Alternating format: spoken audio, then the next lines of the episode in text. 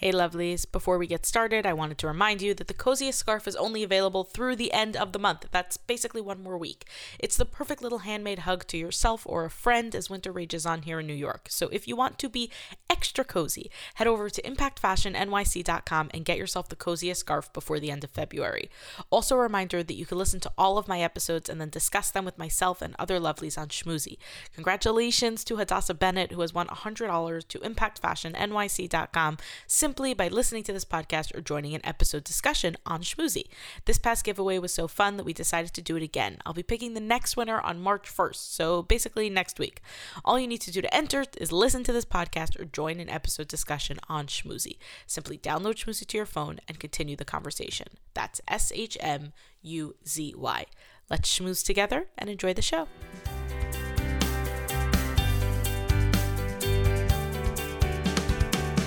From Impact Fashion, it's Be Impactful, a show about the women making a difference in their own corners of the world.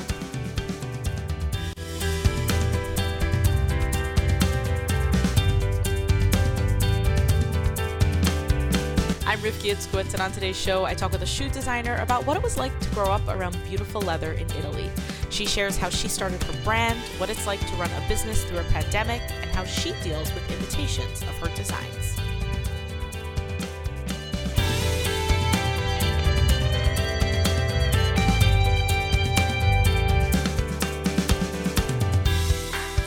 Before I came across Sarah Shagalow's company A Soliani, I'll admit that I had never really given any thought to how shoes were made. They were just kind of there.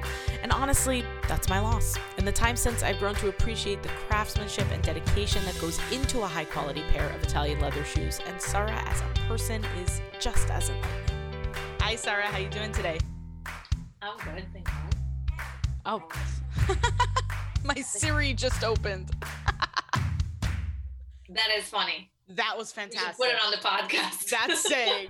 That's 100% staying. That was amazing. Okay, now I'm muting the sound on my laptop so that if she comes up again, we won't hear her. How are you today? I am good. I'm excited to talk to you. That was very fun. Uh, to start off, I want to ask you what um, the question that I ask everyone who comes on the show, and that is, what were you like as a little kid? So I was um very shy, always. Like I used to like hide everywhere, or like if there was like a school, um, a play in school, uh, my mom would be embarrassed because like I would not talk.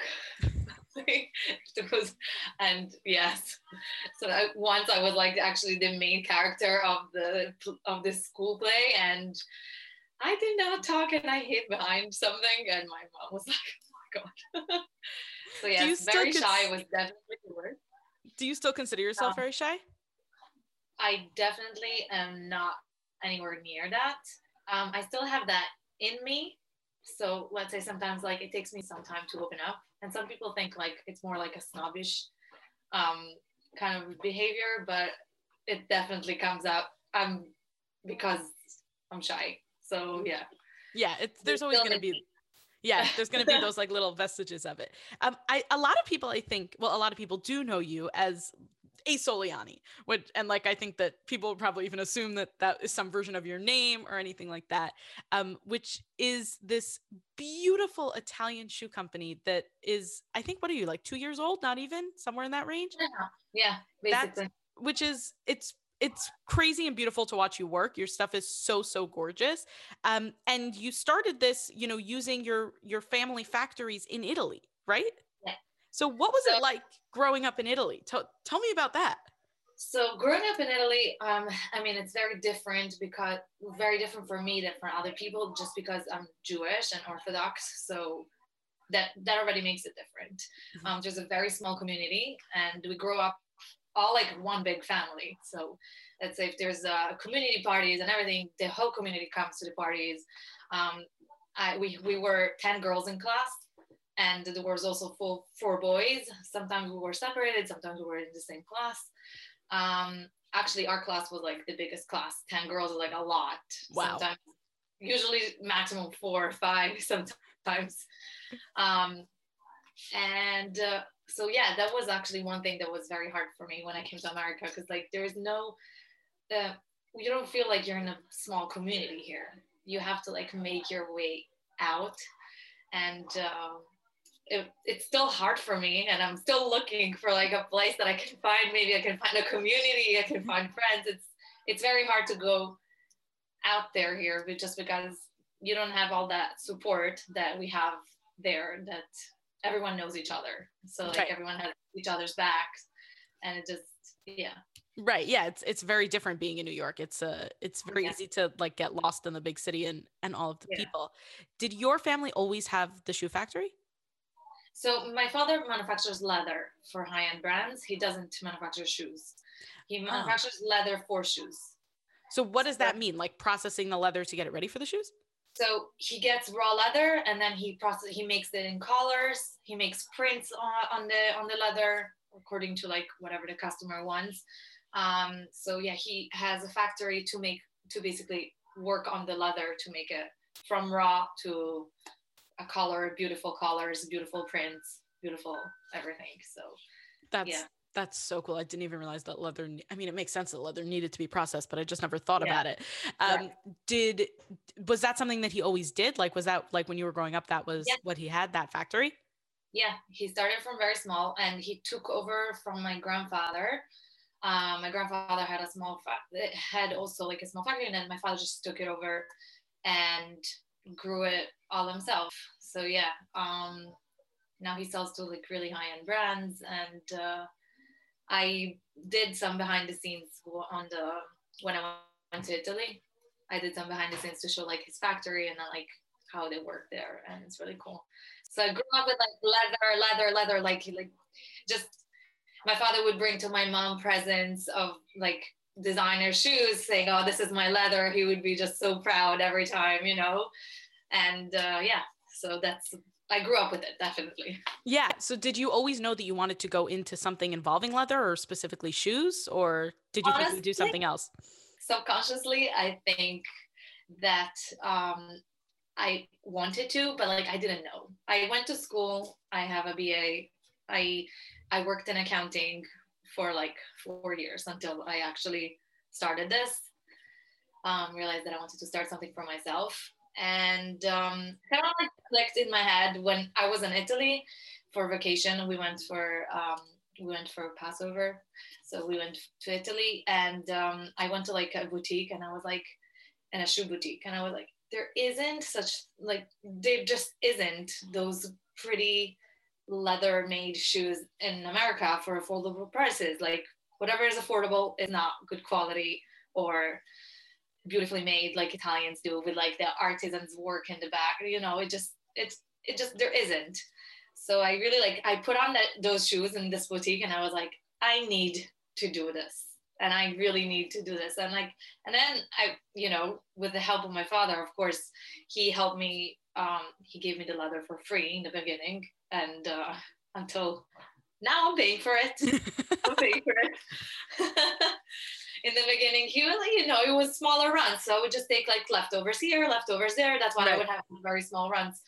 Um, so um, in the beginning, that's how it started. I just said, like, I, I went to a factory that actually I'm not working with them anymore because they didn't want to personalize too much and like everything. So it was, um, it's actually another story. Factories are really hard to find one that you trust and uh, really, really hard. So glad that I had all these names. Um, my father would help me like to say, oh, this, I heard that they're good. I heard that they're good. But some of them, Italians are very square minded. So like they won't, they don't want to change things. Or if you will come and say like, I'm, I'm telling you, I'll become bigger, and uh, I can't do a, such a big order right now, but I will eventually. And they don't. They're like they're they're comfortable where they are, and they don't they don't want they don't care to grow so much. Um, sometimes depends who. And then I came across um, my current manufacturer, my biggest manufacturer. I have three different manufacturer, but this he really believed in me from the beginning. He said, "You can do however many you want." Um, I can do it with your own leather, your own designs, and I I believe you'll go far. So he still and he lets me pay later, and without him, I don't think I would have done. I would have been able to like get so far just because he believes in me so much. Um, and yeah, that's pretty much. I have the same situation with my factories here in New York. I switched factories three times before I found who I use now, and they are. It's exactly the same thing. Like they really believe in the brand and they're willing to work with you and they're willing to give you that leeway. It makes the biggest difference. Yeah, they really need to believe in you. Otherwise, yeah otherwise otherwise your stuff is not going to get made or it's not going to get made at a reasonable price Yeah. and, it, and it just doesn't work. Manufacturing is for sure the you know it's it's it's a, such a huge part of you know designing and selling your own stuff is that you have to get it made. I want to backtrack a little bit. How old were you when you moved to new york? I was, I think, 22. I and you and you already had your ba and you came here to work? Like what made you no, to me no, i want to live in italy. I, I was with two kids already when I moved here. I know I actually gave no. What am I saying? Okay, I moved here with my first daughter. So um, my first daughter was a baby, and I was pregnant with my second one. So I was 21, I think. wow so what made you decide to move to new york like in my head italy is this gorgeous magical place Yeah. so My I- husband is American.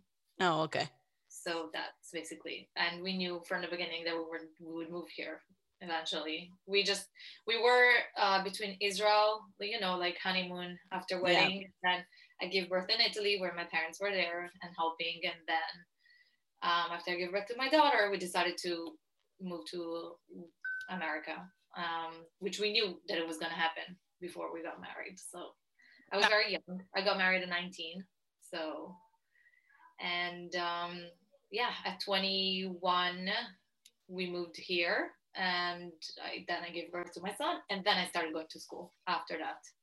What was school like with two little babies? That sounds very stressful. Yeah, it was pretty stressful, I must say.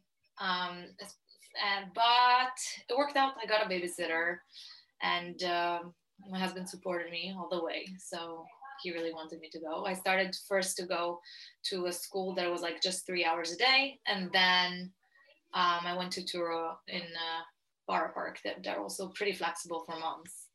Right. So yeah. Was it difficult for you to do school in English? it was in the beginning. I did go to seminary in Montreal, so it did help me. Um, and uh, I speak to my husband in English also, so that helped me also. And um, but it was definitely hard in the beginning. Yeah. Yeah, I'm I'm sure. Even like it's I'm sure it's hard. Like even I know that like I took some classes in Israel in Hebrew and I'm pretty fluent, but still there's something about like following a class in a different language that was it, it's it was just very intimidating for me. I was in Israel for high school also. Oh, I was in Israel for high school because you know, there's no, there was no high school back then um, for Orthodox Jews um, in uh, Italy. So I went to high school as 15 years old. I left my parents and I went with a friend to a dorm. I mean, it wasn't even a dorm. We went to a family. Um, it was actually really hard, I would say, because I used to see like everyone have their moms prepare lunches and this and that. And like me and my friends were, me and my friend were, were always like, we, we felt a little alone, but gladly I had a grandmother there, so we'd go there for weekends. And um, yeah, it wasn't, it was definitely not easy. What did you learn about yourself in high school? Like being away from home and and being on your own in a in a foreign country. I definitely became very independent. Um, I became very independent, but my mom was always my mom. I, me and my mom are very close. Like she's my best friend. My mom Same. is only 20 years older than me, and like she's really my best friend. Um, I became very independent. I used to be very dependent from my parents in the beginning, and then this definitely helped me in that way. Um, and uh, Yeah. I mean, that's pretty much It's it's bound to happen if my you know mom used to be still very on top of me. Like in, in Israel, she was always scared when I would take the bus. She needed to know that I was alive when I would get off the bus, or you know, it was also during a time that there was a lot of there was it was it was a more hectic time. you know, So it was hectic and. uh Yes, then then she would tell me to take taxis, and then there were stories with taxis, and then like, oh my gosh, Sarah, just stay in place and don't move. I don't know what to tell you Just don't go anywhere. it would be really it was really stressful for me for, at the time i remember like to just to tell my mom where i was because she was scared for me to be anywhere. And yeah. yeah, And and no matter where you were, it was in a terrifying situation. See, this the that's Jewish mothers at their finest. They can't help it. They just can't help it. Um, okay, so fast forwarding a little bit, you you you move to New York, you get your BA, you work in accounting, you go back to Italy, and you decide this is something that needs to happen in America. These affordable, beautiful shoes.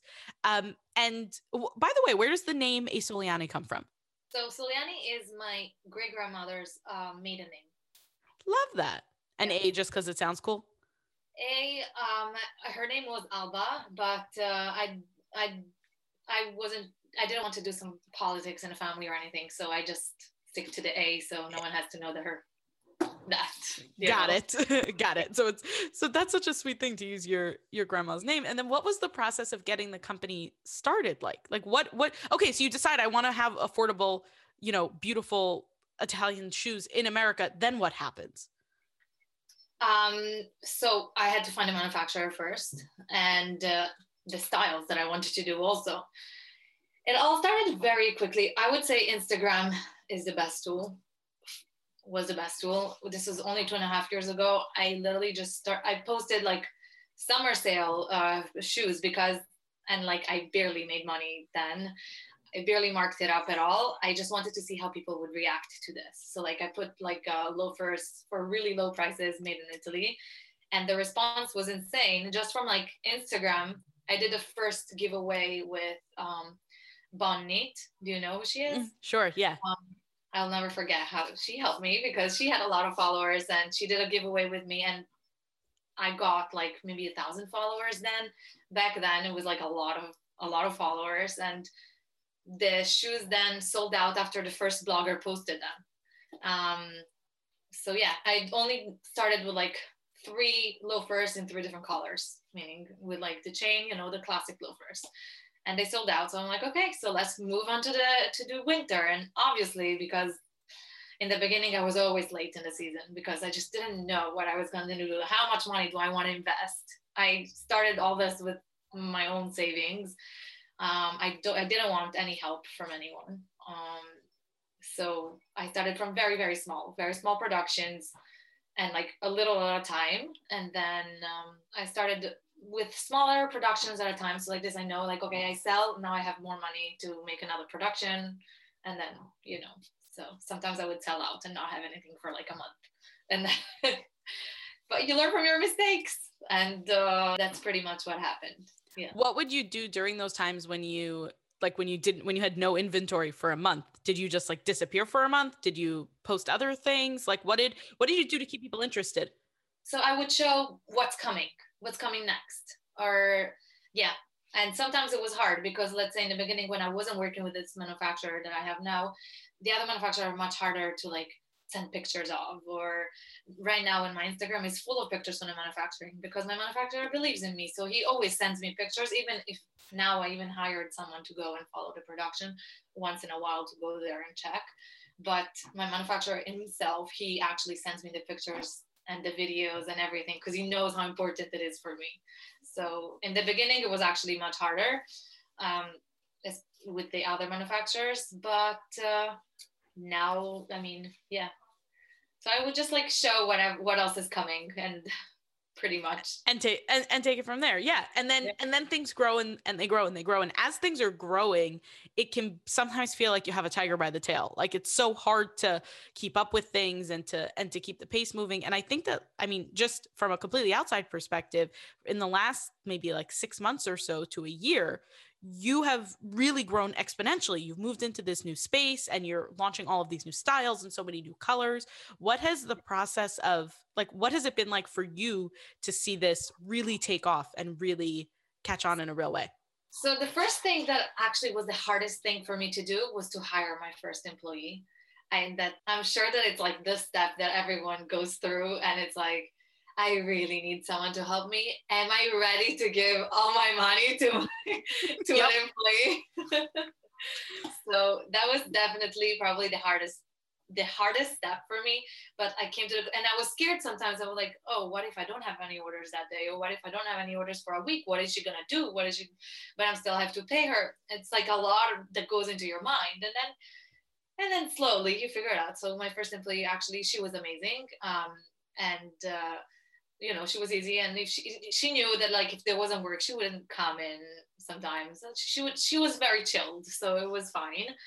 Um, but actually she a year later the, it got very very hectic. She was like i need someone else. Like i can't do this on my own. Because she was answering emails and packing orders. And she was like this is going crazy. So um, in the end she had to leave but uh, now i have two employees. One that is customer service and sometimes she does store hours and then one that just packs orders and organizes in the store. So yeah also the second employee was a big step for me. I'm sure. I mean the that level of like you know you're when you're committing to payroll every single week like okay this is money yeah. that like even if we sell no even if we sell nothing this week this bill still has to get paid and it's only going to get bigger. And yeah it's stressful. It's a very i still don't take a paycheck for myself so that's uh, one thing that's so, so yeah yeah been there done that. Yeah.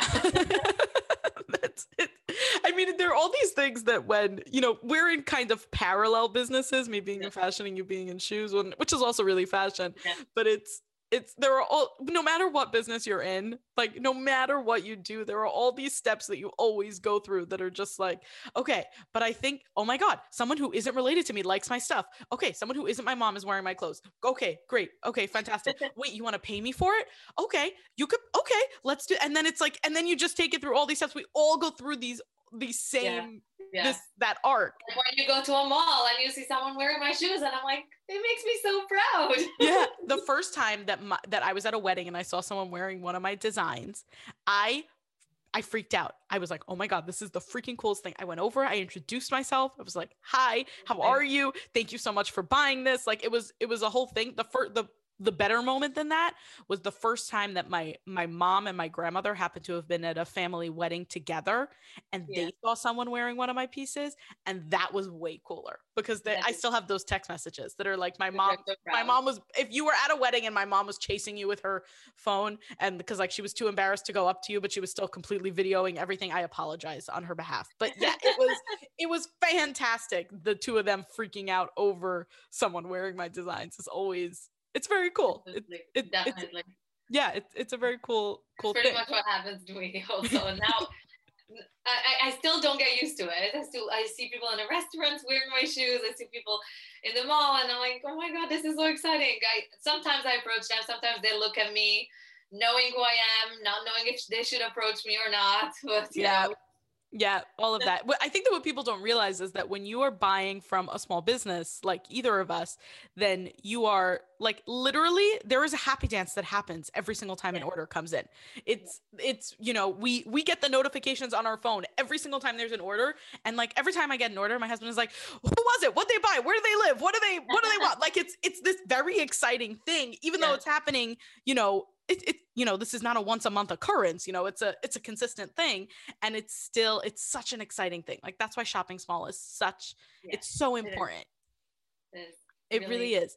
what is really exactly. What are you what are you hoping to accomplish with with your designs and with the company? Like what do you want A Soliani to be?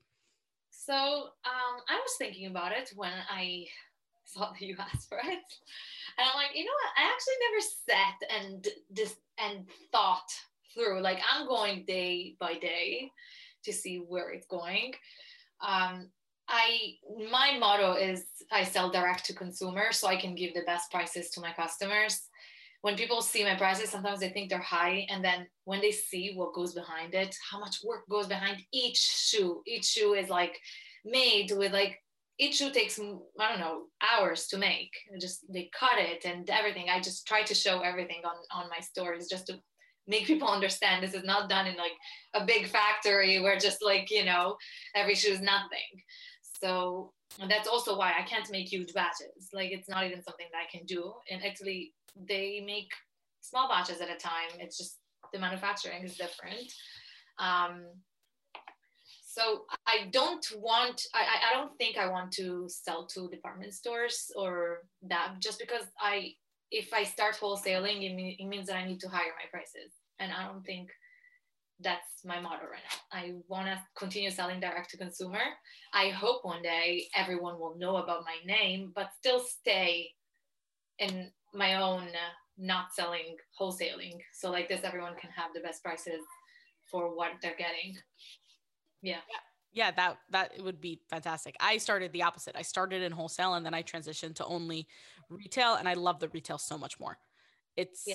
it's it it's, has its pros and its cons and its cons, you know. right. Uh, both do. Both do. Yeah. yeah definitely. I don't know what it is to sell to stores. I don't know how annoying they can be, uh, but I know that retail right now. I'm happy that there's someone else answering emails or that right. because you know not everyone is always happy, and when sometimes people are very aggressive customers. I'm saying so. Yeah. You need to build a wall if you're the one answering, but I am very happy. Let's just say that I am not the one answering because sometimes it just it gets very very personal what do you what do you do in the times you know because you you know you you are the one who is answering dms and and it is it is your baby when it does get personal you know when someone is incredibly rude and we all have our horror stories or or whatever it is um what do you do to take care of yourself when things get really tough like that so I used to before COVID. I used to go to the gym three times a week. That was my mental health. Um, I used to do classes. I don't I, I like to see people and do classes. Right now, it has been wow, almost a year that um, I didn't do classes in gym because they're closed. So I still try to do it for myself in the house. I do Pilates. It's much harder though. I used to like really to see people in the classes. That was my mental health and what I did for myself. Really, it's uh, funny because like growing up, I hated anything that has to do with exercise. And as I started like just to do those classes i just feel like i don't know nothing matters anymore and just like so much i feel so much better after like mentally. So that's it's weird and it's uh it is, like when i tell my mom she's like so surprised like sarah you gym like no no way. I, I used to be the one the most anti every anti gym anti diet anti everything so yeah that was uh, definitely yeah what have what has the past year with covid and everything been like for you? Um in the beginning it was very hard and scary i would say. And i i am still like sometimes i look through the pictures of march and april because i'm looking for a certain picture and i'm like i get like anxiety hitting me very much. Like we didn't know what was to happen. We still don't know. Is the world to go back to normal? We don't know. I don't know um, definitely America has taken it differently than other countries. So like I feel less in a lockdown than other countries because I went to Italy now to see the production. COVID is very much felt everywhere you go. Like you just eh, people are scared they're in the streets people are just it's true they had like they had a lot of people that died there but very much a scare there. So that's one thing that um, here you might feel a little less because there's no lockdowns. You're, they're not locking you in the house, so you can still go to work and continue doing your life. And thank God my kids are in school because I don't want to remember when my kids were not in school from March to June. That's not something that I ever want to even try to remember. that was probably the hardest part just trying to keep them busy and the Zoom work and this and that. I really, that was really hard. I'm really, sure. Really yeah, that uh, I don't think that we're ever gonna forget like March to like May, June of last year. I think that that's gonna affect a lot of us for a very long time. Yes, definitely, definitely. You know, with the with this last year and and oh my god, it's been a year and everything that has gone on with um you know with, with covid and with changing your business and with and with having things run around um you know do you have any advice to someone who wants to maybe start a small business or is in small business starting around now? Because we've you've had some incredible experiences over the past year and by incredible i don't mean positive. It's just it's just been a crazy year. I think that if anyone who is still in business at the end of this year people have been lately been asking me like how are you doing? And my answer is i'm still in business and that's better for than some people that i know so i'm happy. Like i'm good. I'm in a good spot. Um and i think i do think that retail stores were hit much more than online store. Of course Um, that's one thing that I was never based as a retail store, and I'm still not. I'm still like very much relying on my online. It is annoying because there's definitely more returns with online shopping. Of course. Um, but it has its pros for COVID. Definitely base yourself online. Don't base yourself in a store because online you're broadening up to the whole world, and um, definitely it helped my business tremendously to be online that I was already online. I saw so many retail stores that had to change their entire business to online during COVID, and it was really hard. Um, so being online was definitely um, helped a lot. And I must say, also being that I sell to a lot of Jews mainly, um, they and they shop usually before you know before Pesach, before I don't know how you want me to say. No, just before holidays, yeah there's even like even with like, right exactly like even with the last year there was still it was definitely not anything like what we've seen in the past but like i still had a bump before like rosh hashanah yom kippur before those yeah. like high holidays because even if you're not going anywhere you still want to be dressed you still want to feel nice you still want to you know yeah. do it and honestly for the two of us the fact that we live in close communities with a little bit of peer pressure doesn't hurt either right so the, right. all, all of that works to our advantage everyone wants uh, their new shoes and their new dress before the holidays. It's just right. like the thing. We grew up like this, and everyone wants that, and that's why it helps really to all us retailers that uh, we can uh, we can give them this. So yeah, right. definitely. Yeah, it, it definitely helps. What is something about what you do that that might surprise someone? Like what is something that that you that you do either on your day to day or in creating a design that people that when you tell people they're like, hmm, I never thought of that. I mean, I do I do everything. I, I do everything. Meaning, I do the design part of the shoes. I do the um, I, I follow the manufacturing. I am in contact with the manufacturer. Like basically, from when I wake up to where I go, and then I go to sleep. I go to sleep like two, three a.m. because then it's like eight, nine a.m. there, and they just open. So I need to know, and like this, I know that I'm in advance one day, you know, and then right. Though um, I really do everything. Um, I do also email marketing because I don't know. I just I am a very last minute person, and then I say, "Oh, I need an email in like two hours." the only person that can do it in two hours. Me. Right. Yeah, no I'm. I'm kind of the same way. Also, I email marketing is one of those things that surprised me how much I enjoyed it. I really like email marketing. I don't enjoy it at all. No. I wish I could just give it to someone. I wish. I really wish. There are companies that take care of it. They're like graphic designers that'll do it. Here's here's my best trick. Make yourself templates. So I have templates that are like every time I launch a product, it's literally like put a picture here, write one line about the dress here, put the button here, buy it here. Like it's very it's very um uh segmented right like it's like it's very just like plug and play it's very you just drop in the new picture and drop in whatever the new mm-hmm. campaign is and then and then go from there and i find that that makes things a lot a lot simpler. For sure. I mean that is i i keep on trying to say every time okay i need a template and then like just um, i'm a very last minute person and i don't suggest anyone to be like me because it's actually really stressful Um, this is the first time that it's February. Today it's February 11, and I just dropped my first spring launch. There's no such thing. It usually comes end of March, and I said this year I want to be on time because a, a lot of times I just lose customers because a lot of time, a lot of people are not like me last minute. They like to buy things one day before the holidays. A lot of people are like they want to become. They have already, you know, they're already right. set, already cleaned their house for Pesach, everything, you know, just and i'm not like that and i don't understand that.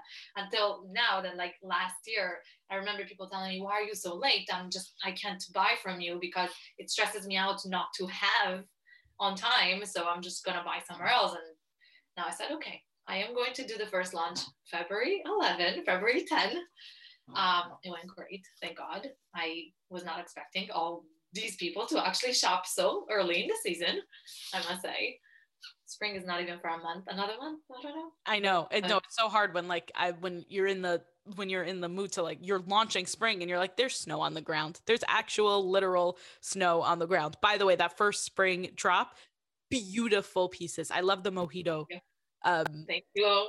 everyone is like why didn't you make more because i'm like almost sold out. And i'm like I didn't, you know, every time I do different colors and I feel it and I don't know which color is gonna go best. It's very Right. hard for me. It's know? impossible to know. It is impossible to know. I cannot tell you how many times I've had a dress or a skirt or a piece that I was like, nah, okay, it's good, it's solid, I like it, but like not crazy about it. Mm. And then it's the only one that I hear about for the next six months. Oh, I love that piece. I love that piece. I love that piece. And Yeah. and exactly the opposite. So many times there have been pieces where I love them, and I'm like, this is gonna be the bestseller. This is gonna be the one that goes, and it's it's okay. But you know, Right. sometimes it's total crickets. But it's it just totally feel you it's, in it. it's impossible to predict. There's absolutely no way to know. It's funny because like my best, best, best seller that I sell thousands of is the Scala. Um, which obviously after people saw how great it was, I have a lot of people trying to, you know, copy Right. me. But that's like happens. I came out with it like two years ago. Um, with that concept of design, like the almond shaped and um, cut it like that. So um, when I came out with it, I I wasn't sure. Like I showed it on stories and people it was like 50-50 people saying yes, no. It was like not a thing at all that shoe. And I was like, I'll try it. I literally just brought two collars. Two collars. I don't like very little shoes. And I did the Brooklyn market back, back then. It was my first Brooklyn market that I did. Um, for everyone that doesn't know what the Brooklyn market is, like a lot of vendors getting together and uh, there were a lot of shoppers and i remember that shoe specifically people were bummed because it would like be they sold out within a few minutes that i was there Right. and that's when it became my best bestseller i started making in collars until now i probably made already 50 60 collars until like in within the past two years um so and i always bring it back so like yesterday what i did was just a drop of those and five new colors and i'm gonna bring more colors you know to keep people entertained i have people that have like 30 colors of the same shoe so Wow. That's Yeah. fantastic. You mentioned that people copy you. How do you deal with that? Like, what do you do when that happens? Because it's bound to happen in in our industry. very bound to happen and i see it especially especially in uh, when we are in a jewish market everyone like i see it also in like clothing designers that you know unfortunately they're being copied also all the time and like then they reach out to me like how do you deal with it how do you I was just talking to someone else and she was like, How do you deal with it? Because literally I have someone like going around with my skirt saying that it's theirs and trying to wholesale it. And I was like, "God." There's first of all, I feel like the first person that comes to the market with it is the best one. Your stuff is more like of a design and it's more fancy. So it's it's very different than what they you do. would you would think that you would think that people wouldn't copy mine. What I actually had was that when I very when I it hasn't happened so much recently. I think because Yours honestly- specific though. Like It's- I'm thinking of- yeah it's very specific and also the the strength of my designs is that i have a really technical background so i'm a pattern maker and i do all my own patterns so because of because of that i'm sure that people have tried to copy me but i honestly think that they wouldn't like without my patterns if you don't know how to make the patterns i don't think that you could co- like i just don't think it's physically possible for someone without my level of patterning expertise to be able to copy it and most other modest brands don't function from that level of patterning expertise. Like they just it, they just can't do it.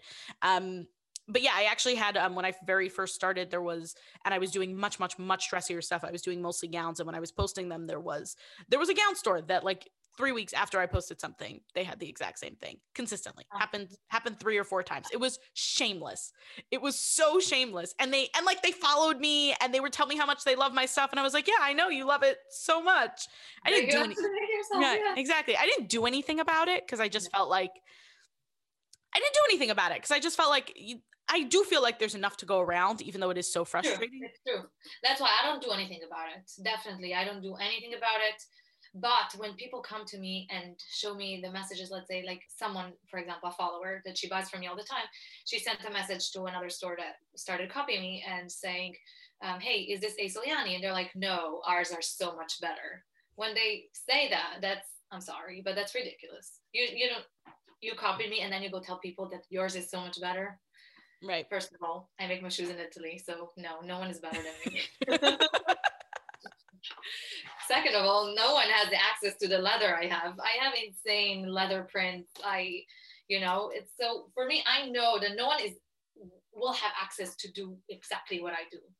Um, so, you know, even my manufacturer, I have exclusivity with them. I made him sign, and I'm like, you're not going to anyone else. This we're growing, we're growing together, but you are not allowed to go to anyone selling in America or like sell my designs to anyone.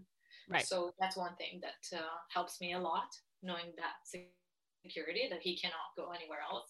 You know, I'm sure like a lot of people like when they make in uh, China, they have all these people selling them to AliExpress. That's really hard. I see it all the time with yeah. other companies that sell made in China. Like that's really hard when they go and see their design on AliExpress. That's that's so hard. Yeah, it's really really if difficult. They see something similar. It's nothing like right. you know, it's, not, it's not the same manufacturer. It's nothing.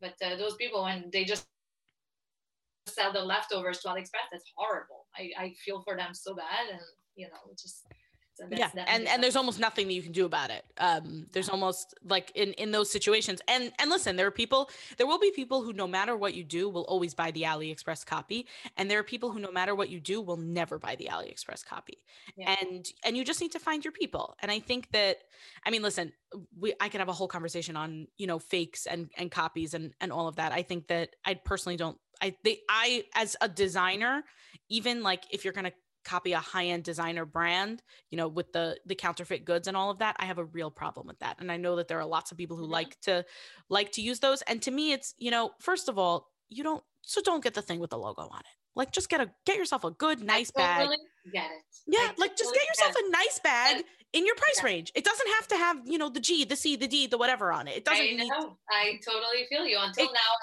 I, I mean, I the, the, bags I buy, I, I buy bags in, in Italy, no, no brand names, no nothing. Right. Beautiful leather bag. Right. exactly. on it. exactly. And and honestly, you can probably like go to TJ Maxx, get yourself a great pocketbook that is you know at a great price that is much better quality than anything that you can buy off the street that also has the logo on it and yeah. you're and you're really it's not only that you're stealing because you are and you want to say that like oh okay they're big they're big brands they don't care this is part of the cost of their doing business they do care and it's a and it takes a huge toll on their bottom line and just because someone is a big brand doesn't mean that it's okay to steal from them and even and and especially you know if you want to say fine oh it's a big brand fine like I don't agree with that, but I'll set that aside for a second. When you are stealing the designs of a small business, you are literally taking food off of someone's table. Like that's mm-hmm. that's exactly what you're doing. And it's so frustrating when you see it happen, especially like among different businesses where they start copying each other and stealing each other's designs and that it's just really really really really frustrating. No, yes, I, I agree, especially because we're in a small community and like yes, you are taking customers from someone else. Right. And um, I totally agree with that. And um, and for designer wise, like let's say even when I design, I always try to make sure that my shoe will never look exactly the same as someone else's. Like never.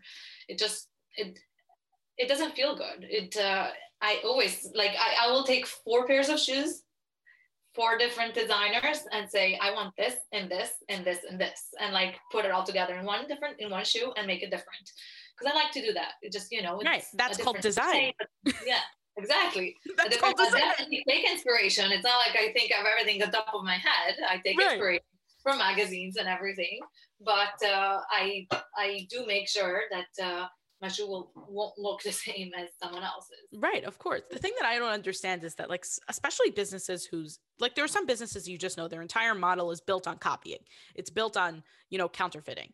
And no matter what you're making, the business that we're in, this fashion space, is such a tough space to be in.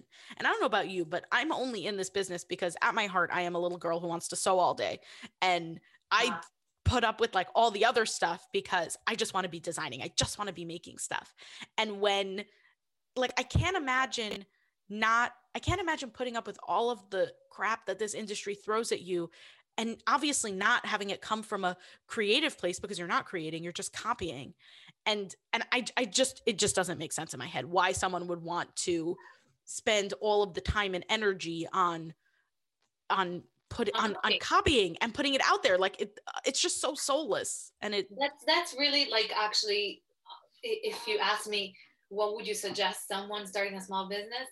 Definitely do not copy and find your original idea and de- de- like develop that. Don't base yourself off other businesses and say i'll do the same thing and i'll be as successful because you won't.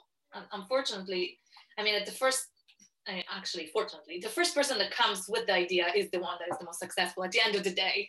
Right. So um but and then people know that you're trying to copy the other brand especially right. in our community because we all know each other at the end of the day. So people know you know okay so i say originality is the first thing that i would suggest to someone like just think of your own thing that you want to do just don't be the person that everyone says oh she's copying that Right. And um, even like like let's say your your Scala design, it's such a unique shape. It's such a specific shape. It is a beautiful shoe. And anytime, you know, if anytime someone sees one that's not from you, they're not thinking, "Oh, that's a beautiful shoe." They're thinking, "Oh, that's Sarah's shoe." Like they're they're seeing yeah. it and they're immediately recognizing it for what it is because it is so, you know, it's so distinct in that way. And when you're making something that is so distinct, you kind of, you know, you you like you make a, a wall around yourself from from right. counterfeiters because even if someone's seeing the counterfeit they're seeing it as a counterfeit you know that by doing right. those unique things you're really it's it's your best insurance policy yes that's true yeah this has been this has been a very fun conversation it's always yeah. good when i get to like schmooze with, with other small business owners if somebody wants to learn more about you or see uh, more of your design sarah where can they go they can go to my website. Um, but I mean, first of all, go to my stories. You can see my highlights. You can see how we make the shoes. It's really fun to see. A lot of people actually send me messages like, I thought you were just some random shoe store, but then I started following you and I'm really enjoying watching the process. It's really fun just to see a shoe from a piece of leather become an actual shoe. How does it become you know like no one knows. You you don't know until you actually see the process that goes behind it and it's just really fun. Um, i learned that for myself also because i had no idea how a shoe was made until now. Um, and um, what what do you ask me yeah what what is your what is your instagram name for people to to check oh, out my instagram name is a dot soliani um so if you're on instagram that's the best way to i mean that's the best way to see everything. I try to post stories every day. Um, and the website? And the website is asoliani.com. That's fantastic. I'm going to link all of that in the show notes so that um, anyone who wants to see more of you or your beautiful stuff can take a take a look. Definitely go through the behind the scenes stuff. It is fascinating and very calming to watch. I enjoy that very much. All that, you know, seeing something made is one of my most favorite things. Uh, the last thing that I want to ask you, Sarah, is what I ask everyone who comes on the show, and that is to you, Sarah Shagalov, what does it mean to make an impact? So I was thinking about that question. And what does it mean to? I feel if someone is happy wearing my shoes, that's making an impact for me. Like she feels beautiful by wearing a comfortable shoe because I'm not actually big in heels. Um, I am a big believer of comfortable flats that look beautiful, as beautiful as heels. That's basically my big believing, more than you know being comfortable in your heels. Yes, of course, when you have a wedding, you want to wear heels, but uh, I do believe that you can look beautiful wearing flats that elongated foot and they're perfect you know i do so many moldings to try to make sure that it looks good on everyone. Obviously it's very hard to always you know please everyone. It's a hard thing to do but for me when someone feels beautiful in my shoes i feel like i made an, an impact. So um, if if you mean business wise and then i don't know if you mean like on a more that works. No, that is uh, that is that is so perfect. Thank you so much for coming on today, Sarah. I really appreciate it. Thanks for listening. If you'd like to learn more about Sarah, her links are in the show notes. There you'll also find links to the most perfect pleated skirt, the most comfortable mask, and the coziest scarf. Access all of that by swiping up on the cover art or going to impactfashionnyc.com. If you'd like to apply to advertise on the Be Impactful podcast, please send me an email at rifki at impactfashionnyc.com. To hear more episodes, be sure to subscribe. If you enjoyed this episode and want to help more people hear it, leave a review or a quick rating. I read through them all, they genuinely make me smile. The episode art was designed by Michelle Moses, original music composed by Nissan Fetman. This episode was produced and hosted by me, Rifki Itzkowitz. Catch me on Instagram and Facebook at impact.fashion.nyc. As always, here's to making impact together.